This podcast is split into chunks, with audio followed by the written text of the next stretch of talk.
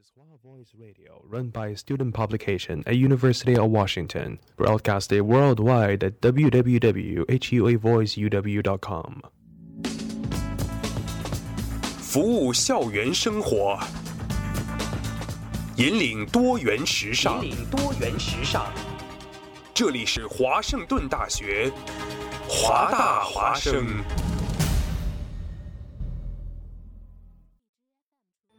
烟雨朦胧，草木常青，西雅图又度过了安稳而平常的一天。暮色渐沉，喧嚣渐息，每一个夜晚，我们都在同一个地方，让声音乘着电波化为雨水，滋润所传达到的每一处土地。听众朋友，晚上好，欢迎收听华大华生。华大华生，生过留痕，却永不落脚。因为那道电波所承载的是锋利如现实、飘然如梦想的每一位广播人的信仰。声音在，信仰在，我们在。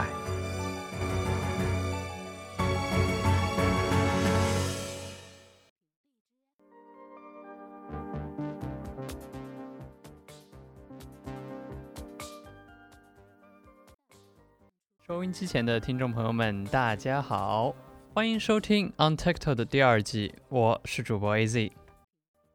来到了华盛顿大学，计算机就是一个怎么绕也绕不开的话题，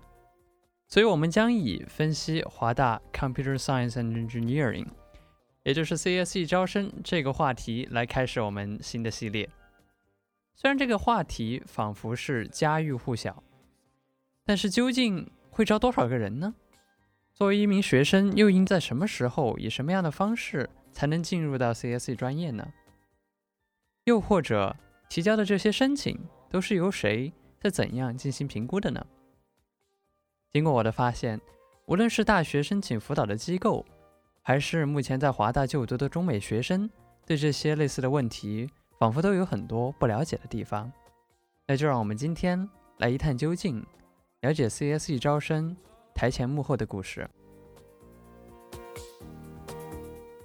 在节目开始之前，请允许我向大家介绍一下 On t i k t o k 与其他华盛顿大学华大华生节目的收听方式。除了我们的录播节目以外，华大华生同时会在荔枝 FM 平台上进行直播，也欢迎您直接在荔枝 FM 直播间，或者加入华大华生电台粉丝群与我们进行互动。同时，你也可以关注我们的微信公众号“华大华声”，来了解更多的节目资讯以及收听方式。那么在上周呢，也就是二零二零年一月十五日，华大结束了最新一轮的 CSE 专业招生，并将于今年二月中旬选课开始之前公布招生的结果。根据华大 Undergraduate Academic Advisor。也就是计算机系辅导员所提供的信息，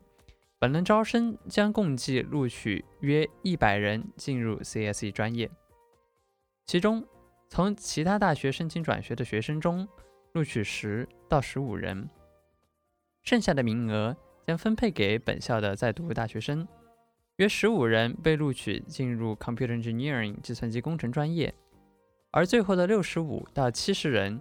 将被安排就读 Computer Science 计算机科学专业。当我跟室友谈起这个六十五到七十人数字的时候，他非常惊异地望着我说：“你肯定搞错了，怎么可能 CS 专业会招收六十七个人呢？你确定不是六到七个人吗？”他会这么怀疑是非常有道理的，因为在计算机工程专业的十五个名额中，十个将预留给 College of Engineering 的学生。而对于其他非工程学院的学生，则需要争取剩下的五个名额，因此六十七名学生仿佛就像一个天文数字一样了。因此，为了印证六十七人这个数据的准确性，我再一次咨询了计算机系的辅导员，他们证实了 CS 专业的招生计划的确是六十七人，但在实际的录取过程中，他们会招收比录取名额稍微多一些的人。也就是我们之前所提到的七十人，可能对华大不是特别了解的听众，现在就会好奇，工程学院啊、，CS 啊、CE 啊，这些都是什么区别？那么其实 Computer Science 和 Computer Engineering 这两个专业都是隶属于华盛顿大学的 Paul G. Allen School 这所学校下面的。这两个专业除了毕业要求、选择的课程有些许不同之外，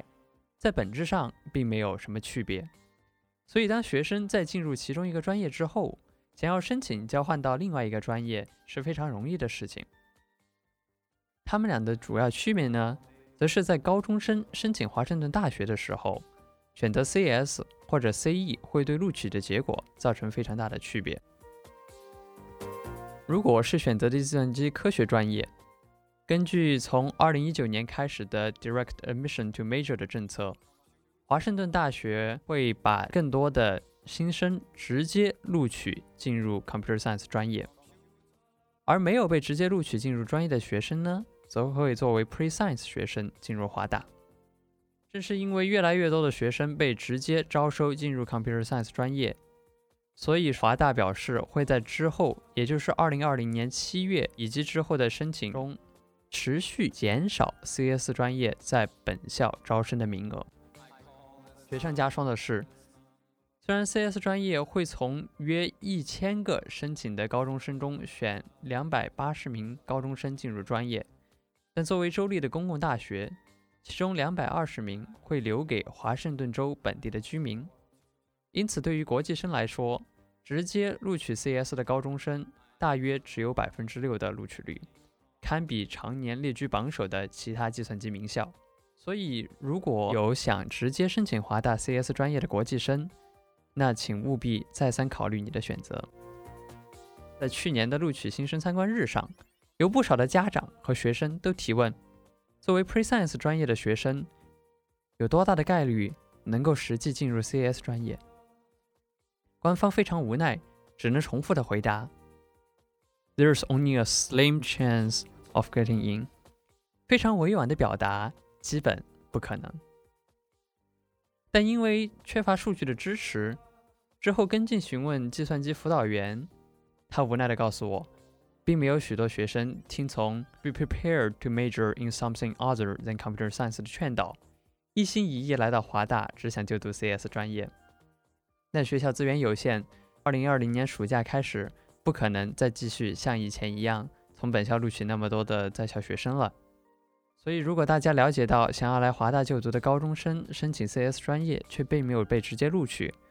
或者抱着“哎，我随便先进个专业，之后再转 CS” 这样心态的学生，一定要告诫他们做好接受很大概率只能进入其他专业的一个现实。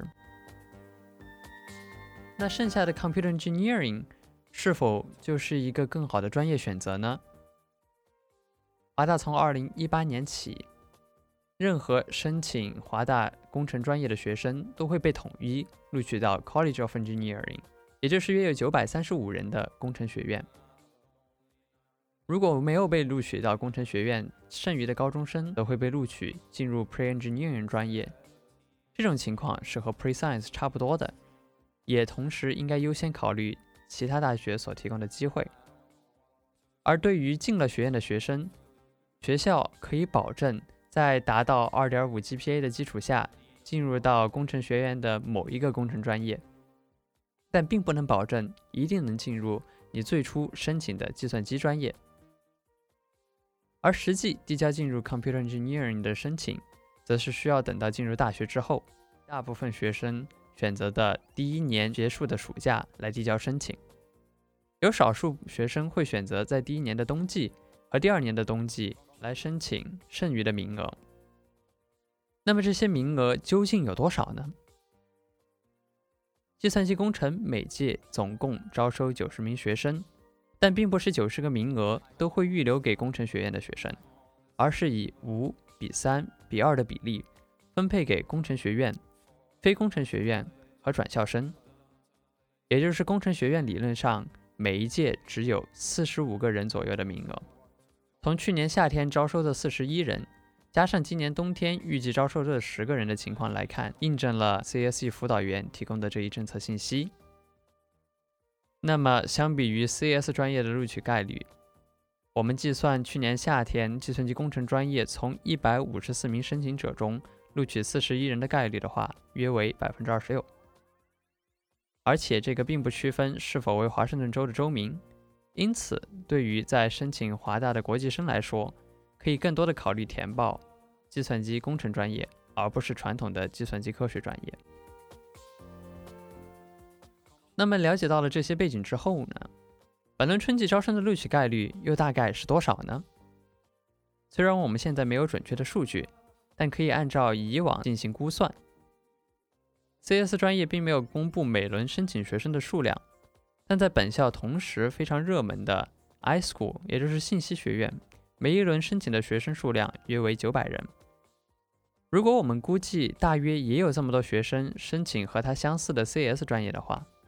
那非工程学院的学生本轮被录取进入 CS 专业的概率大概为百分之六。而对于计算机工程专业，如果我们假设工程学院中想要申请 CE 专业的学生和以往的比例相同，再加上一小部分符合申请条件的大一新生，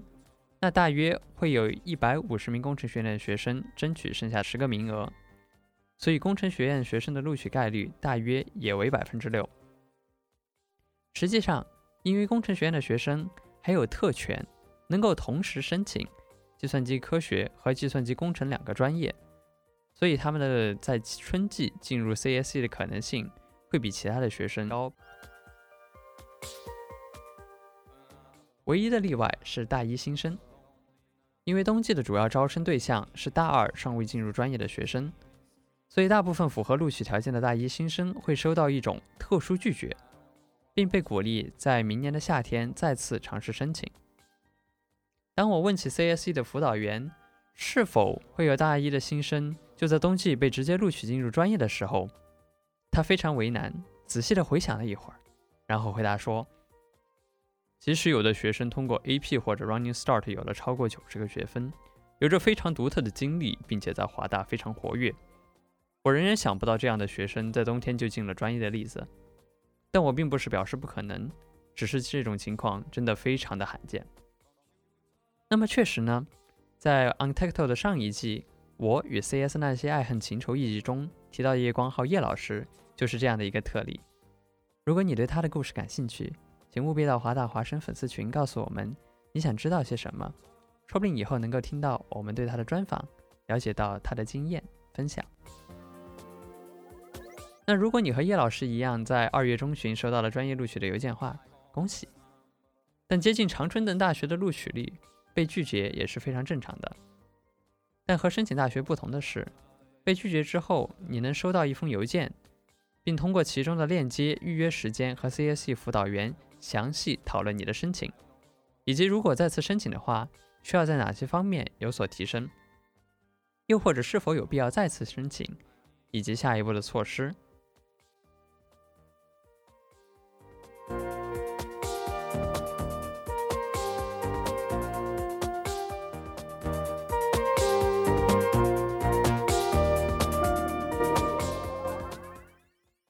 那么我们今天的节目第二部分呢，将讨论有关申请文书的建议。除了在申请专业前必修课中要有比较高的 GPA 之外，相信大家也听说过 GPA 四点零进不了专业啊这样的传闻。由此可见，申请文书是区分申请者的重要条件之一。所以在申请截止前的几个星期，计算机系会组织几次 Application Essay Workshop 来讲解申请文书的要点。虽然这些讲座只能像我们今天的节目一样分享比较普遍适用的建议，但听说今年冬天期末考试那一周举行的讲座，因为只有两个人到场，所以前往的学生得到了额外修改文书的机会。因此，大家可以经常查看计算机专业的网站，了解这些讲座的时间，并积极参与。因为每年申请计算机专业的文书的题目基本没有差别，大家可以从现在就开始构思。但是在动笔之前，你知道谁是如何在审阅这些申请的吗？目前关于 Computer Engineering 的审核过程并没有明确的信息，工程学院和计算机系各执一词。但我们可以肯定的是，你不会因为被其中一个专业拒收，就导致另外一个专业也自动被拒绝。而对于 Computer Science，计算机系会安排三个人阅读每一份申请，以及如果他们有收到邮件发送的推荐信，也会一并进行阅读。其中的两个人会是计算机学院的教授或者讲师，而剩下的一个则是 academic advisor，也就是我们之前提到的辅导员。相较于学识渊博的教授，辅导员对于计算机的了解就没有那么深刻了，可能也并不了解你说的虚拟现实、GitHub 这些比较科技的学术内容究竟是指什么，因此在写作中需要避免使用行话。而要让普通人也能看得懂你写的 personal statement，因此像是我的程序从文件里读入了数据这类的技术细节，反而在你的申请文书中并不是那么重要。他们在文书中看重的是非学术方面的软技能，而不是想看到一个只在教室和宿舍之间往返、只会写程序的机器人。看过所有的申请资料之后呢？他们三个人会聚在一起，综合考虑文书和成绩的趋势等等，来最终决定是否录取该学生。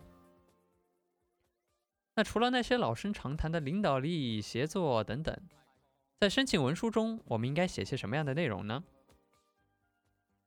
根据在 Application Essay Workshop 里面提供的列表，我们应该首先要写出参与的活动、工作经历、兴趣爱好等等，描述你为了实现你的梦想。都已经做了什么，正在做什么，以及之后准备做什么。而对于每一项活动，应该谈谈你的背景、你的动机、你所克服的困难、你因此得到的收获，以及这些经历所体现出你的技能与成长。接着，再将这些活动与 Allen School 联系起来，谈谈华大计算机系能为你做什么，你能为华大的计算机系做什么。必须一定要是华大的计算机系才行吗？你有什么特殊的地方等等？我所询问的 tutor 大多都表示，很多的 personal statement 缺少了个人和学校的因素在里面，有些陈词滥调、司空见惯。你写了一个程序，那其他人也可以写程序，为什么你就是特别的？因此，虽然很多时候我们不愿意分享只属于我们自己的秘密。又或者那些我们已经习惯、觉得不足为奇的信息，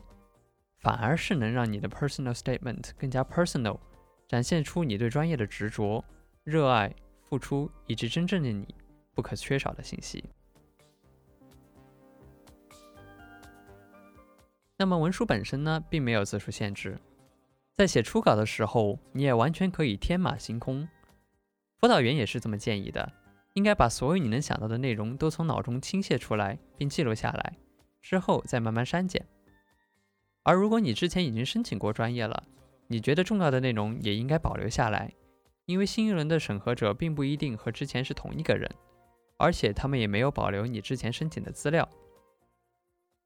但并不表示字数就越多越好，因为每一个审核者需要看约一百份申请文书，所以官方建议。不要有太多的重复的句子，做到言简意赅。最后文章的长度控制在一页到一页半。如果不知道怎么删减的话，可以把长句子分成短句子，或者把每一句话都仔细的读出来，判断是否和你想要表达的主题相关。像是高中参加了大学却没有继续的活动，又或者是像啊，我来华大的第一个学期上了 CSE 幺四二幺四三编程基础。从此我就爱上了编程，并决定此生只学习计算机科学。这样非常普遍又稍微有些浮夸的例子，又或者是非常标题党的 hook 这样的 intro 就应该删去。谈论科技有多么伟大也是不必要的，因为重要的并不是计算机能干什么，而是你用计算机干了什么，为什么你会选择这么做，以及这么做给你带来的影响。节省下来的空间就可以用来描述你在计算机之外的活动，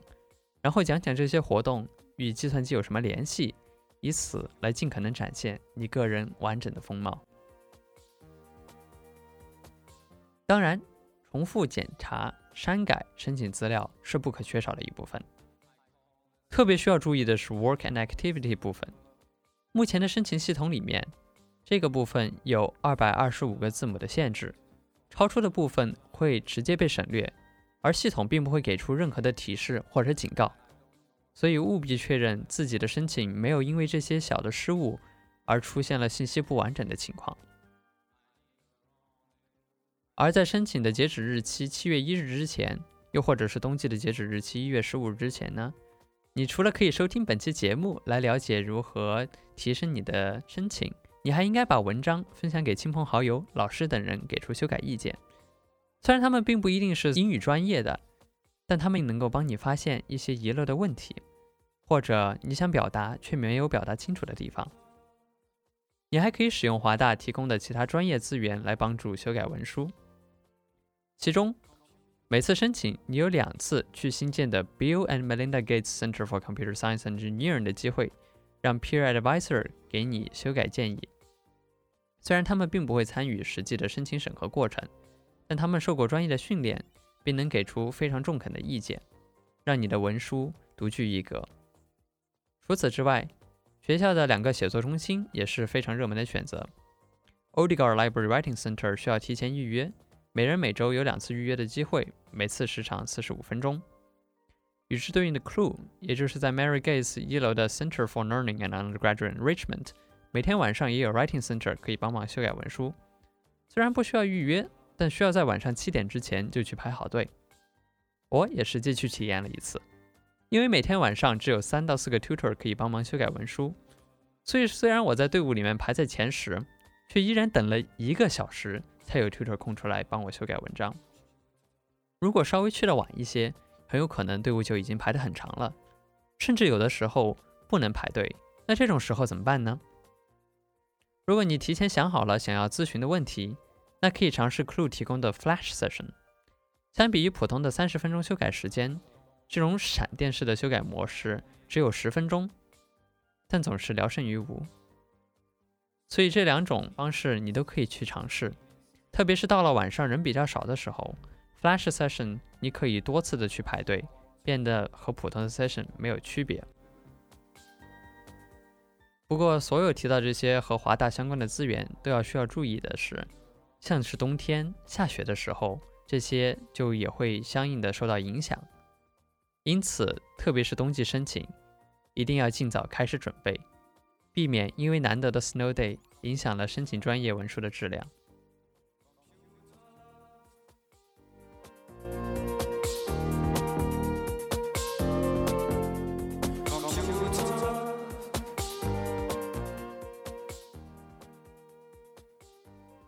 那么听完本期节目，你可能会想，我没有四点零的 GPA，我也没有任何研究、实习或者工作的经验，我能进专业吗？这也是有可能的。真正重要的是你是谁，是什么让你每天披星戴月、早出晚归？是什么让你坚持不懈、一往直前？如果你能有自己的回答并表达出来，相信终有一日，梦想。一定能够实现。如果还有其他的问题，欢迎从华大粉丝群向我们发出提问，又或者亲自前往 CSE Advisor 去问个究竟。感谢您的收听，我是主播 AZ，我们下周的 Untitled 再见。